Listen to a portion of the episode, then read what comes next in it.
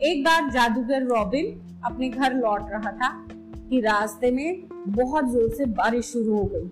बारिश से बचने के लिए उसने आसपास देखा और देवदार के पेड़ के नीचे खड़ा हो गया।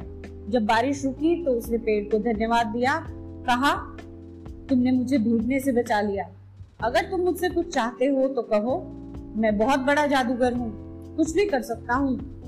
देवदार का पेड़ बोला आप सच में मेरे लिए कुछ करना चाहते हैं तो मेरी पत्तियों को सोने का बना दीजिए। मैं इन नुकीली पत्तियों से बोर हो गया जादूगर ने कहा, ठीक है, मैं तुम्हारी तीन इच्छाएँ पूरी कर सकता हूँ। बाकी की दो भी बता दो। देवदार का पेड़ खुश होकर बोला, बाकी की दो मैं वक्त आने पर मांगूँगा। जादूगर मुस्कुराया और चला गया। अगली सुबह देवदार का पेड़ जब नींद से जागा तो अपनी सोने की पत्तियाँ देखकर हैरान रह गया। सूरज की रोशनी में देवदार का पेड़ बड़ा ही सुंदर दिख रहा था। उसी दिन, दोपहर में एक चोर उस रास्ते से निकला। सोने की पत्तियाँ देखकर रुका। सारी पत्तियाँ तोड़ी और उन्हें बटोर कर भाग गया। देवदार का पेड़ उदास हो गया। सोचने लगा, मेरे पत्ते काश शीशे के होते। तो चोर तो ना चुराता।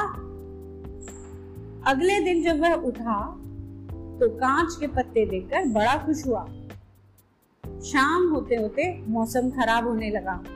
आंधी चलने लगी। जैसे ही आंधी चलने लगी, सारे पत्ते आपस में टकरा टकरा कर टूट गए। देवदार फिर दुखी हो गया। सोचने लगा कि बेकार ही पत्तियाँ बदलवाई। मेरी तो हरी पत्तियाँ ही अच्छी थी। यह सोचते सोचते उसे नींद आ गई। अगले दिन जब वो जागा तो अपने हरे पत्तों को वापस देखकर जादूगर को मन ही मन धन्यवाद देने लगा।